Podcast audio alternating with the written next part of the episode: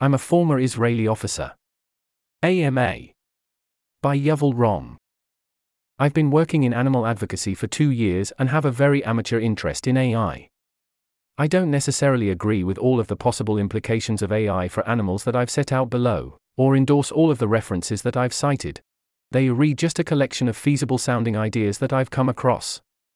I'm very open to feedback on any misinterpretations of the original arguments, errors, incorrect uses of terminology, or other indications of my lack of expertise. Many thanks to Yip Fai Tse, Constance Li, Nicholas Kees Dupuis, Sam Tucker, and Vince Mak for taking the time to provide valuable feedback. I'm writing this in a personal capacity, and am not representing the views of my employer. Introduction Humans make up a tiny percentage of life on Earth.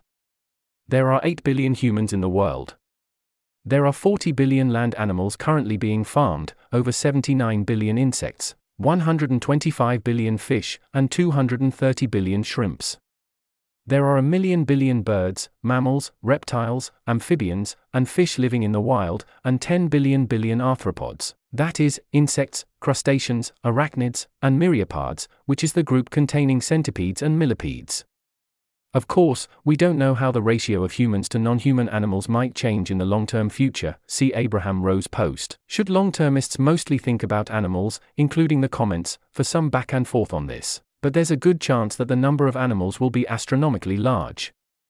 Non human animals can experience suffering and well being.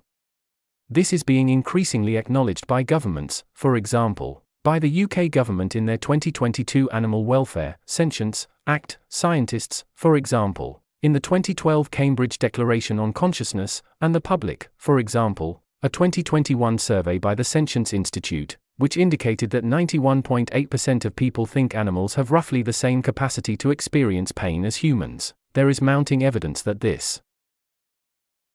This article was narrated by Type 3 Audio for the Effective Altruism Forum. It was first published on October 10, 2023. To report an issue or give feedback on this narration, go to t3a.is.